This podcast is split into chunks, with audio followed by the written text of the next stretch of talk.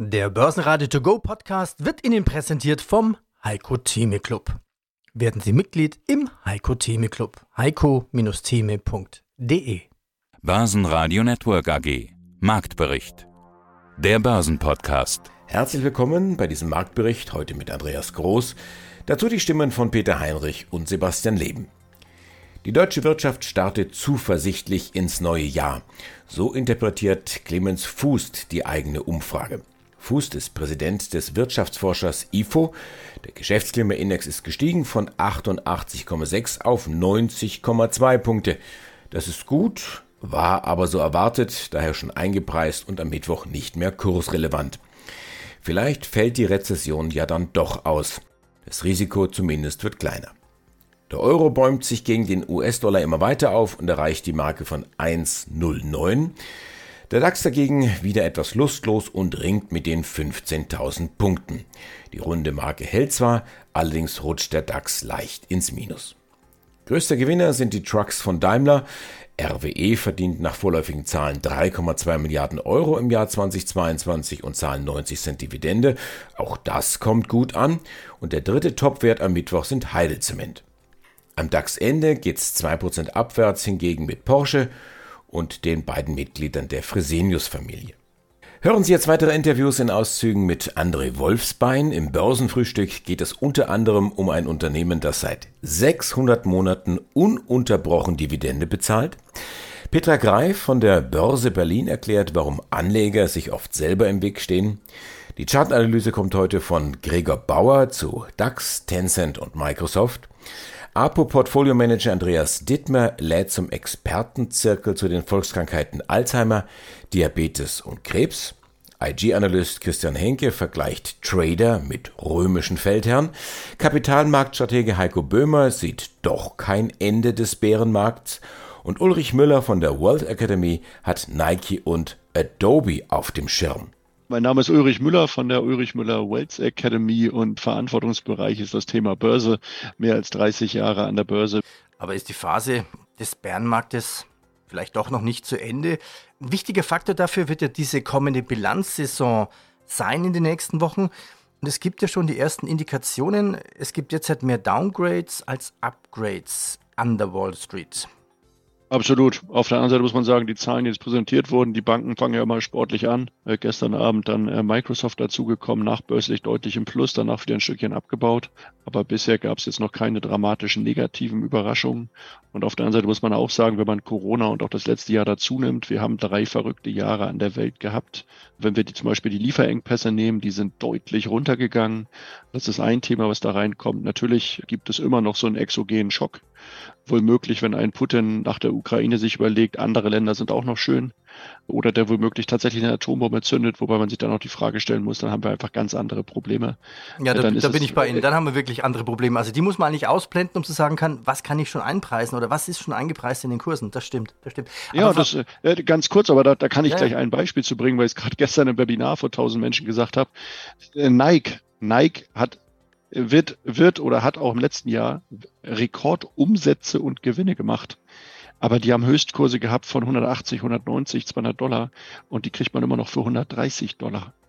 Also äh, das ist dieses Thema Wert und Preis. Und äh, natürlich ist auch die Strategie wichtig. Aber wenn ich eben morgen nicht auf den Knopf drücke, weil das ist natürlich immer die erste Frage an der Börse. An die Börse gehört nur Geld, was ich eben morgen nicht brauche. Und wenn ich dieses Value-Thema, worauf Sie mich eben ansprachen, eben reinnehme, dann muss ich eben einfach sagen, rein aus der Value-Idee kostet Nike heute ein Drittel weniger als vor vielleicht ein, zwei Jahren aber die Umsätze und Gewinne sind weitergewachsen. Und dann ist der Kurs vielleicht immer noch nicht super günstig, aber er ist auf jeden Fall eine Ecke günstiger geworden. Und zweites Beispiel, wenn wir Richtung Nasdaq oder Tech denken, eine Adobe, die zum Beispiel ja auch sehr, sehr viel Abo-Produkte hat, die werden im letzten Jahr Rekordumsätze gemacht haben. Die sind aber in der Spitze von 700 Dollar auf 275 gefallen. Jetzt um, um 360, aber das ist immer noch halbiert. Also wir reden auch von der, von der Bewertung der Aktie von einer Halbierung. Jetzt mag die vorher zu hoch gewesen sein, aber vielleicht ist sie jetzt ein bisschen tief. Und ganz offen, ich glaube nicht, dass wir in Zukunft Richtung Prozessoren, Richtung einer Intel oder anderen Werten, Richtung künstlicher Intelligenz, äh, Roboter, Richtung neue Energiethemen, das Batteriethema, wir brauchen ja mehr Technik denn je da kann ja keiner glauben, dass wir morgen keine Technik mehr brauchen. Und wenn ich daran glaube, dann ist das sicherlich eine Möglichkeit, mit guten Kursen einzukaufen, wobei man da auch immer sagen muss, die allerbesten kriege ich wahrscheinlich nie, aber es ist auf jeden Fall deutlich günstiger als vielleicht vom halben oder ein Jahr. Auch dieses Interview ungekürzt und in voller Länge bei börsenradio.de oder in der Börsenradio-App. Heiko Böhmer, Kapitalmarktstratege, Shareholder Value Management. Und man hört im Hintergrund jede Menge Hintergrundgeräusche. Das liegt daran, dass wir auf dem Börsentag in Dresden sind. Der findet wieder traditionell im Januar statt. Das heißt, mit Blick aufs Jahr. Alle wollen wissen, wie wird das Jahr denn? Und dein Vortragstitel hat schon was in die Richtung angedeutet. Bullenmarkt, Fakt oder Fiktion? Eine ganz große Frage, die sich, glaube ich, alle stellen. Wow, sind die Bullen zurück oder täuschen wir uns gerade? Es gab jetzt ja schon einen Tag mit so einem Rücksetzer und da haben alle schon gesagt, aua, aua, nicht die Finger verbrennen. Was ist deine Haltung dazu? Ja, es gibt so schöne, schöne Statistiken, da komme ich gleich drauf. Aber Bärenmärkte sind auch gerade zum Ende hin immer so, dass sie uns als Investoren unglaublich ärgern wollen. Also man muss dem Ganzen vielleicht so eher so ein Gesicht geben, um das Ganze mal so ein bisschen klar zu kriegen. Und so Bärenmärkte sind total tückisch, weil es immer in Stufen bergab geht. Und dann kommen diese gefürchteten Bärenmarkt-Rallies, es geht wieder nach oben und dann war es das noch nicht. Und dann geht es nochmal runter. Und genau das ist unsere Einschätzung jetzt gerade, erleben wir eigentlich noch. Das heißt, das Erwachen der Bullen, die sind in Anführungsstrichen noch im Winterschlaf. Und die Bären, die haben momentan eigentlich noch das Sagen, weil die Abwärtstrends an sich noch intakt sind. Bärenmarkt Rally ist ja der schöne Begriff, den man da immer verwendet. Rally klingt nach was Tollem. Der andere Begriff, den man für die gleiche Situation verwendet, ist ja Bullenfalle. Und das klingt schon wieder böse. Geraten die Bullen in die Falle oder ist das vielleicht gar nichts so Schlimmes? Falle klingt nach, ich hack mir da die Beine ab. Ja, so schlimm wird es wohl nicht werden. Aber tatsächlich, wenn wir jetzt auch auf die Entwicklung der nächsten Wochen schauen, dann haben wir einen ganz entscheidenden Faktor auf Sicht wirklich der nächsten zwei, drei, vier Wochen. Das ist die, die Bilanzsaison, die jetzt losgeht. Und wir sehen eigentlich als Faktor, wenn man langfristig auf die Aktienmärkte schaut, mal ein bisschen ausgeholt an der Stelle, dann haben wir eigentlich die Notenbankpolitik und die Zinsen, die Börsen antreiben und natürlich auch die Gewinne der Unternehmen, die die Börsen antreiben. Bei der Notenbank wissen wir eigentlich, was derzeit passiert. Es wird noch ein bisschen nach oben gehen, sehr wahrscheinlich in den USA. Das wird es dann aber auch gewesen sein. Der Fokus geht unserer Einschätzung nach jetzt in diesem Jahr ganz stark auf die Gewinne der Unternehmen. Und wir haben jetzt schon gesehen, dass die Schätzungen zurückkommen wir haben einige Unternehmen gesehen, die deutlich schwächer berichtet haben. Natürlich sind auch schon die Erwartungen der, und auch die Schätzungen der Analysten runtergesetzt worden. Aber wir glauben, dass das ist noch nicht alles gewesen sein kann. Ein Faktor, Sparquote USA. USA ist eine Konsumgesellschaft. Da wird ganz klar die Wirtschaft vom Konsum eingetrieben. Und die Sparquote ist jetzt auf einem Jahrzehnt tief. Lange Zeit war die Sparquote mit 2, irgendwas Prozent nicht so tief. Das heißt, das Pulver ist verschossen in den USA. Das, was da war an Hilfspaketen, das ist ausgegeben worden von den Leuten. Da waren ja zwischendurch Phasen, wo die Bürger in den USA durchs Nichtstun mehr Geld verdient haben als beim Arbeiten mit den Hilfsprogrammen. Und das Geld, was da gekommen ist, das ist mittlerweile ausgegeben. Also ist eine Erwartung, dass der Konsum nachlässt und daraufhin eben auch eine Rezession droht in den USA und daraufhin eben auch schwächere Gewinne bei den Unternehmen. Gregor Bauer, Vorstandsvorsitzender der Vereinigung Technische Analysten Deutschland. Der Jahresstart war phänomenal. Es war der beste Start in der Geschichte des DAXes. Ja, und er knackte auch schon wieder die 15.000er Marke. Herr Dr. Bauer, ist denn charttechnisch auch mehr drin? Also, ich kann mir noch mal schnell 1000 Punkte mehr vorstellen, quasi bis fast zum Allzeithoch. Theoretisch ja, nur was wir im Moment sehen, ist nach diesem extremen Anstieg, wo der DAX ja an der Marke von 15.300 Punkte gekratzt hat und dann zurückfiel wieder in den Bereich unter 15.000 und jetzt knapp über 15.000 pendelt. Im Moment sehen wir eben eine Seitwärts-Konsolidierungsphase, würde ich die mal beschreiben, und noch keinen weiteren Aufwärtsimpuls. Auch die letzten zwei Tage waren ja leicht abwärts gerichtet. Also im Moment ist der DAX noch in der Korrekturphase. Allerdings das Positive daran ist, dass diese Korrektur im Moment eben eher seitwärts als abwärts gerichtet ist. Das heißt, wir haben noch nicht, was man ja häufig sieht, nach so einem steilen Anstieg, der im Januar aus dem Bereich ja von knapp 13.900 Punkten bis eben 15.300 ging, noch keine Drittelkorrektur gesehen.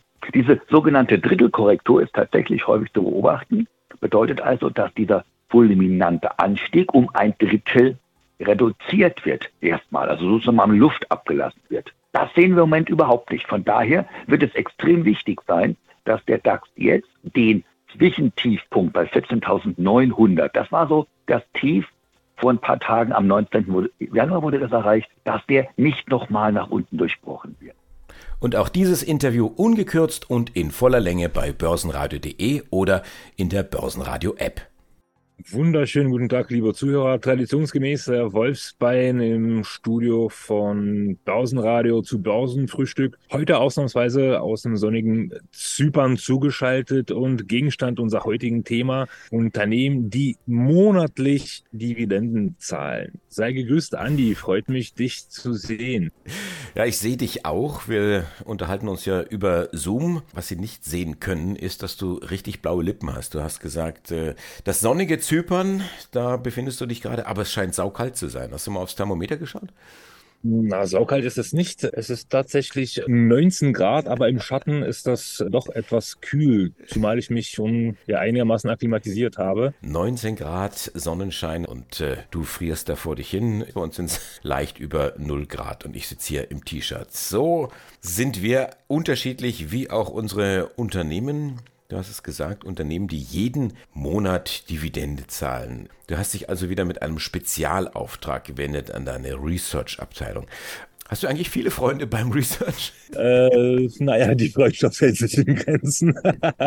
nee, ist tatsächlich so, dass wir auch äh, sehr fähige und auch sehr angenehme und sympathische Jungs dort zu sitzen haben. Von daher sind meine Anfragen keine Seltenheit. Also unsere Salespeople stellen dort auch Anfragen bezüglich Portfoliostrukturierung etc. Von daher, dass das täglich Brot und ein Kasten Bier monatlich glättet die Bogen aus. so, also Unternehmen, die jeden Monat Dividenden zahlen. Ich meine, auf der anderen Seite gibt es ja Unternehmen, die nie Dividenden zahlen zahlen, aber hier bei uns, da kennt man eigentlich so diesen Jahresrhythmus. Warum ist eigentlich eine monatliche Dividende attraktiver als eine jährliche oder eine Quartalsdividende? Naja, die Dividenden können ja für Anleger eine hervorragende Quelle regelmäßiger Einnahmen sein, also sprich passive Einkommen, insbesondere für die, die jetzt im Ruhestand sind oder insbesondere für die, die ja von Dividenden leben, also wie Privatiers etc. Während, äh, wie du schon gesagt hast, die meisten Dividendenaktien ihre An Auszahlungen vierteljährlich oder auch jährlich äh, vornehmen, können die Aktien, die monatliche Dividenden zahlen, selbstverständlich besonders attraktiv für Anleger sein, die von den Dividenden, wie gesagt, leben. Die Zahlen von Microsoft sorgen für lange Gesichter. Microsoft hat, wie befürchtet, deutlich weniger verdient. Gewinnrückgang bei Microsoft, das war eigentlich so das geplante Thema. Doch viel spannend ist jetzt eigentlich auch, jetzt gerade zum Zeitpunkt dieses Interviews gibt es eine weltweite Störung bei Microsoft von Teams, Outlook. Das heißt, es gibt sogar keine Mails für viele. Der Nettogewinn ist in den letzten drei Monaten um 12 Prozent gesunken auf 16,4 Milliarden Dollar. Also das ist trotzdem viel Cash in the Dash. Was macht die Aktie? Also die Aktie ist in den letzten Tagen, das ist jetzt weniger erstaunlich, seit Anfang Januar aus dem Bereich um 220 Dollar gestiegen im Hoch auf etwa 255 Dollar. Allerdings aufgrund der jetzt negativ reingekommenen Meldungen ist der Wert gestern deutlich von seinem Hoch zurückgekommen und auch heute vorbörslich, während wir sprechen, werden ja vorbörsliche Kurse in den USA bereits notiert, ist die Aktie im Minus zurzeit wieder unter der 240 Dollar Marke. Wichtig ist jetzt für Anleger entsprechend das Tief um 220 Dollar und in der Folge das Tief um 210, 212 Dollar. Dieser Bereich, ich sage jetzt mal vielleicht grob 210 bis 220 Dollar, stellt eine massive Unterstützung dar, nämlich die Unterstützung, die tief Region des Kursverlaufes in 2022. Potenzial nach unten, also zur Wiederholung zwischen 2010 etwa und 2020 Dollar. Dieser Bereich war wirklich massiv unterstützt. Heißt für Anleger, wenn die Aktie in den Bereich reinfallen sollte und dann nach oben dreht, dann wäre das eine sehr gute Kaufgelegenheit. Denn dann würde sich zeigen, dass in dem Bereich die Aktie unterbewertet ist, trotz der bekannten Probleme und eben Investoren wieder einsteigen. Im Moment, also per heute, würde ich in den Wert nicht investieren, wer ihn hat, halten. Hallo, mein Name ist Petra Greif und ich arbeite an der Börse Berlin und bin für die Öffentlichkeitsarbeit zuständig. Wenn ich jetzt gerade sage, Börse bedeutet schon auch geistige Arbeit und manch einer sich jetzt vielleicht schon gesehen hat, irgendwie mit Zettel und Stift und Taschenrechner und irgendwelchen mathematischen Formeln, das ist nicht gemeint mit geistiger Arbeit. Wenn du jetzt das Steinzeitgehirn ins Spiel bringst, sind es ganz andere Sachen, auf die man achten muss.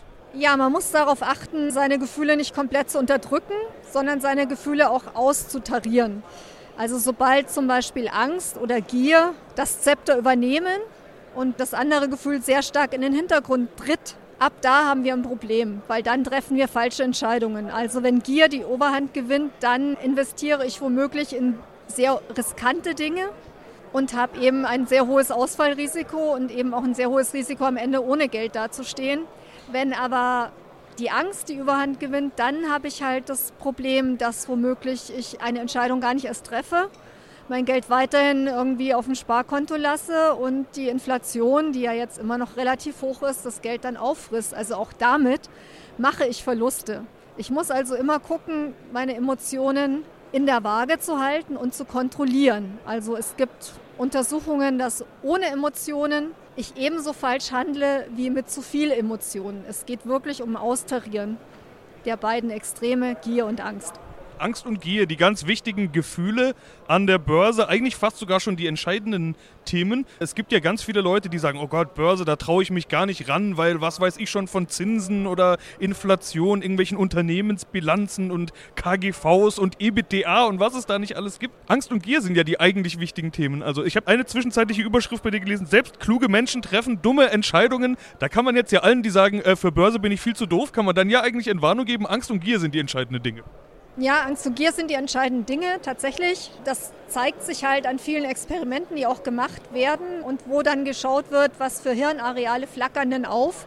Und da sieht man ganz einfach, dass es immer die eher unbewussten Emotionen sind, die da wirklich ins Spiel kommen und die man eben beherrschen muss. Deswegen ist es auch so wichtig, Selbstreflexion zu betreiben und sich selber auch ehrlich einzuschätzen. Also neige ich denn jetzt eher dazu, alles auf eine Karte zu setzen? In Vorfreude auf mögliche Gewinne und blende dabei das Risiko aus. Oder aber bin ich jemand, der sagt, oh Gott, oh Gott, oh Gott, das ist mir alles viel zu gefährlich, das möchte ich jetzt nicht machen. Hm, ich verschiebe die Entscheidung nochmal auf morgen und am nächsten Tag ist es natürlich auch nicht besser geworden. Ich habe immer noch Angst, die Entscheidung zu treffen und am Ende treffe ich eben keine Entscheidung und verliere weiterhin Geld, weil ich nicht investiere. Mein Name ist Andreas Dittmar von der APO Asset Management GmbH aus Düsseldorf. Ich bin Produktmanager bei uns im Hause und heute in der Funktion des kleinen Portfolio Manager für Sie da und werde Ihnen Fragen zum Thema Gesundheit und den Ausblick für den Kapitalmarkt beantworten. Aber das Thema, dass wir nicht nur alle immer älter werden, sondern auch ja, sagen wir es ganz brutal, fetter werden. Das ist ja ein Thema, was weltweit mittlerweile zum Riesenproblem wird. Ja, da sprechen Sie einen sehr, sehr guten Punkt an. Wir nennen das liebevoll Western Diet, natürlich ironisch gemeint, die westliche Diät. Wir sehen sehr stark auch gerade in den afrikanischen und asiatischen Ländern, dass die Generation, die jetzt heranwächst, eben sich nicht mehr so ernährt wie die Generationen der Eltern oder Großeltern und dementsprechend sich dann auch immer mehr dem Fast Food und der, der westlichen Ernährung annähern, über, ja, ich sag's jetzt mal platt Burger und, und Pizza sich ernähren, was vielleicht in Einzelfällen auch mal nicht verkehrt ist, aber grundsätzlich sehen wir da eben ein, eine deutliche Verschiebung der Ernährungsgewohnheiten und dementsprechend sind so Punkte wie Fettleibigkeit und Diabetes ganz stark auf dem Vormarsch. Sind da viele Themen, die Sie jetzt angesprochen haben. Da verstehen wir auch als Laien, wie jemand wie Sie dort arbeitet. Ist eigentlich der Healthcare Markt, ist der abhängig vom Kapitalmarkt? Geht der irgendwo einher? Braucht er den Kapitalmarkt überhaupt? Ich würde sagen, ja, ist abhängig davon wobei sich viele der Unternehmen auch selbst finanzieren können. Heißt, im Augenblick sind auch die Portokassen der großen Pharmaunternehmen sehr stark gefüllt und können ein Stück weit auch kleinere Unternehmen übernehmen an der Börse. Das Thema M&A sollte sich eigentlich auch in 23 ein Stück weit wieder, wieder öffnen. War pandemiebedingt sind viele der Übernahmedeals zurückgefallen. Also von daher liegt Geld vor. Auf der anderen Seite kann man natürlich gerade über den Kapitalmarkt durch Steuerung eben der richtigen Investitionen bestimmte ja, Medikamenten oder Krankheiten besser fördern oder beziehungsweise in eine bestimmte Richtung lenken. Auch dieses Interview ungekürzt und in voller Länge bei börsenradio.de oder in der Börsenradio-App. Guten Tag, meine Damen und Herren. Mein Name ist Christian Henke. Ich bin Senior Marktanalyst bei IG Europe in Frankfurt. Ja, wobei Gewinne laufen lassen vermutlich gar nicht der größte Fehler ist. Der umgekehrte Fall ist wahrscheinlich der viel schlimmere Fehler. Verluste laufen lassen. Vermutlich hat nach dem vergangenen Jahr jeder irgendwelche Verlustpositionen in seinem Depot. Dann zu sagen, nein, nein, die kommen wieder, noch Geld hinterher zu schmeißen oder wie auch immer, das ist ein typischer Anlegerfehler. Bei dem, was du gerade gesagt hast, wäre es ja ein Gewinne begrenzen. Wenn ich sage, ich möchte mit dieser Aktie 10% machen, bei 10% steige ich aus, dann kann sie ja gar keine 20 werden. Ja, auf alle Fälle, weil es ist im Grunde so, wenn wir 10 mal eine Aktie kaufen, ist die Wahrscheinlichkeit, die statistische Wahrscheinlichkeit, dass jeder Schuss ein Treffer ist, gleich null. Das heißt also, wir sagen wir mal, fünfmal sind wir erfolgreich und fünfmal müssen wir leider Gottes eingestehen, wir lagen falsch. Wenn ich jetzt aber fünfmal oder viermal eine Aktie habe, die durch die Decke geht, wenn die Gewinne ich laufen lasse, irgendwann werde ich ausgestoppt, dann muss ich die Gewinne realisieren. Ja, und bin aber gleichzeitig auch bereit von meiner Disziplin her, wenn ich ein Risiko habe, ein Stop-Loss gesetzt habe und dieser wird unterschritten, dann muss ich verkaufen. Ja, und das machen wir im Verhältnis 2 zu 1. Also, wenn ich gewinne, habe ich 2 Euro Gewinn, wenn ich verliere, 1 Euro Verlust. Wenn ich das bei, beispielsweise bei einer Trefferquote von 50 Prozent mache, habe ich, das ist natürlich ein theoretisches Beispiel, habe ich aber Gewinn. Das theoretische Beispiel soll aber zeigen, wie wichtig das ist, diszipliniert vorzugehen, sowohl wenn ich Gewinn habe, aber vor allem, wenn ich im Verlust bin. Nicht nur in Deutschland hatten wir jetzt eine Rallye an den Börsen, auch in China. In China eigentlich schon seit dem letzten großen Parteitag im Herbst. Wie erholen sich denn die chinesischen Aktien, zum Beispiel wie, wie Tencent? Also Aktien wie Tencent, eine der Blue Chips in China, hat natürlich eine also wirklich fundamentale, fulminante Rallye hingelegt. Wenn man sich jetzt die Kurse mal anschaut, die in Frankfurt gehandelt werden, in Euro, also das ist ja für deutsche Anleger die naheliegende Lösung, wenn sie den Tencent kaufen wollten, dann ist die Aktie aus dem Bereich um 24 Euro, der wurde im Ende November noch erreicht, per heute bis auf 47 Euro gestiegen etwa.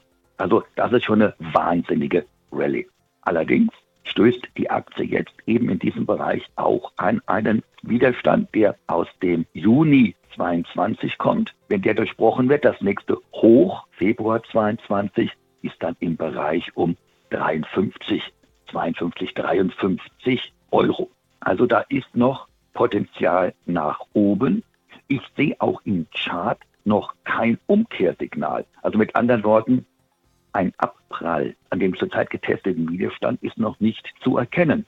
Der Aufwärtstrend ist intakt. Wer also noch in Tencent einsteigen möchte, der könnte mal anfangen, Positionen aufzubauen, allerdings im Hintergrund zu haben, Kursziel 52, 53 Euro etwa. Die Interviews in voller Länge hören Sie jeweils bei uns im laufenden Programm bei börsenradio.de oder in der kostenlosen App. Das Team vom Börsenradio wünscht Ihnen jetzt ein gutes Händchen bei all Ihren Investmententscheidungen. Für Sie am Mikrofon heute Andi Groß. Börsenradio Network AG. Marktbericht. Der Börsenpodcast. Der Börsenradio To Go Podcast wurde Ihnen präsentiert vom Heiko Theme Club. Werden Sie Mitglied im Heiko Theme Club. heiko-theme.de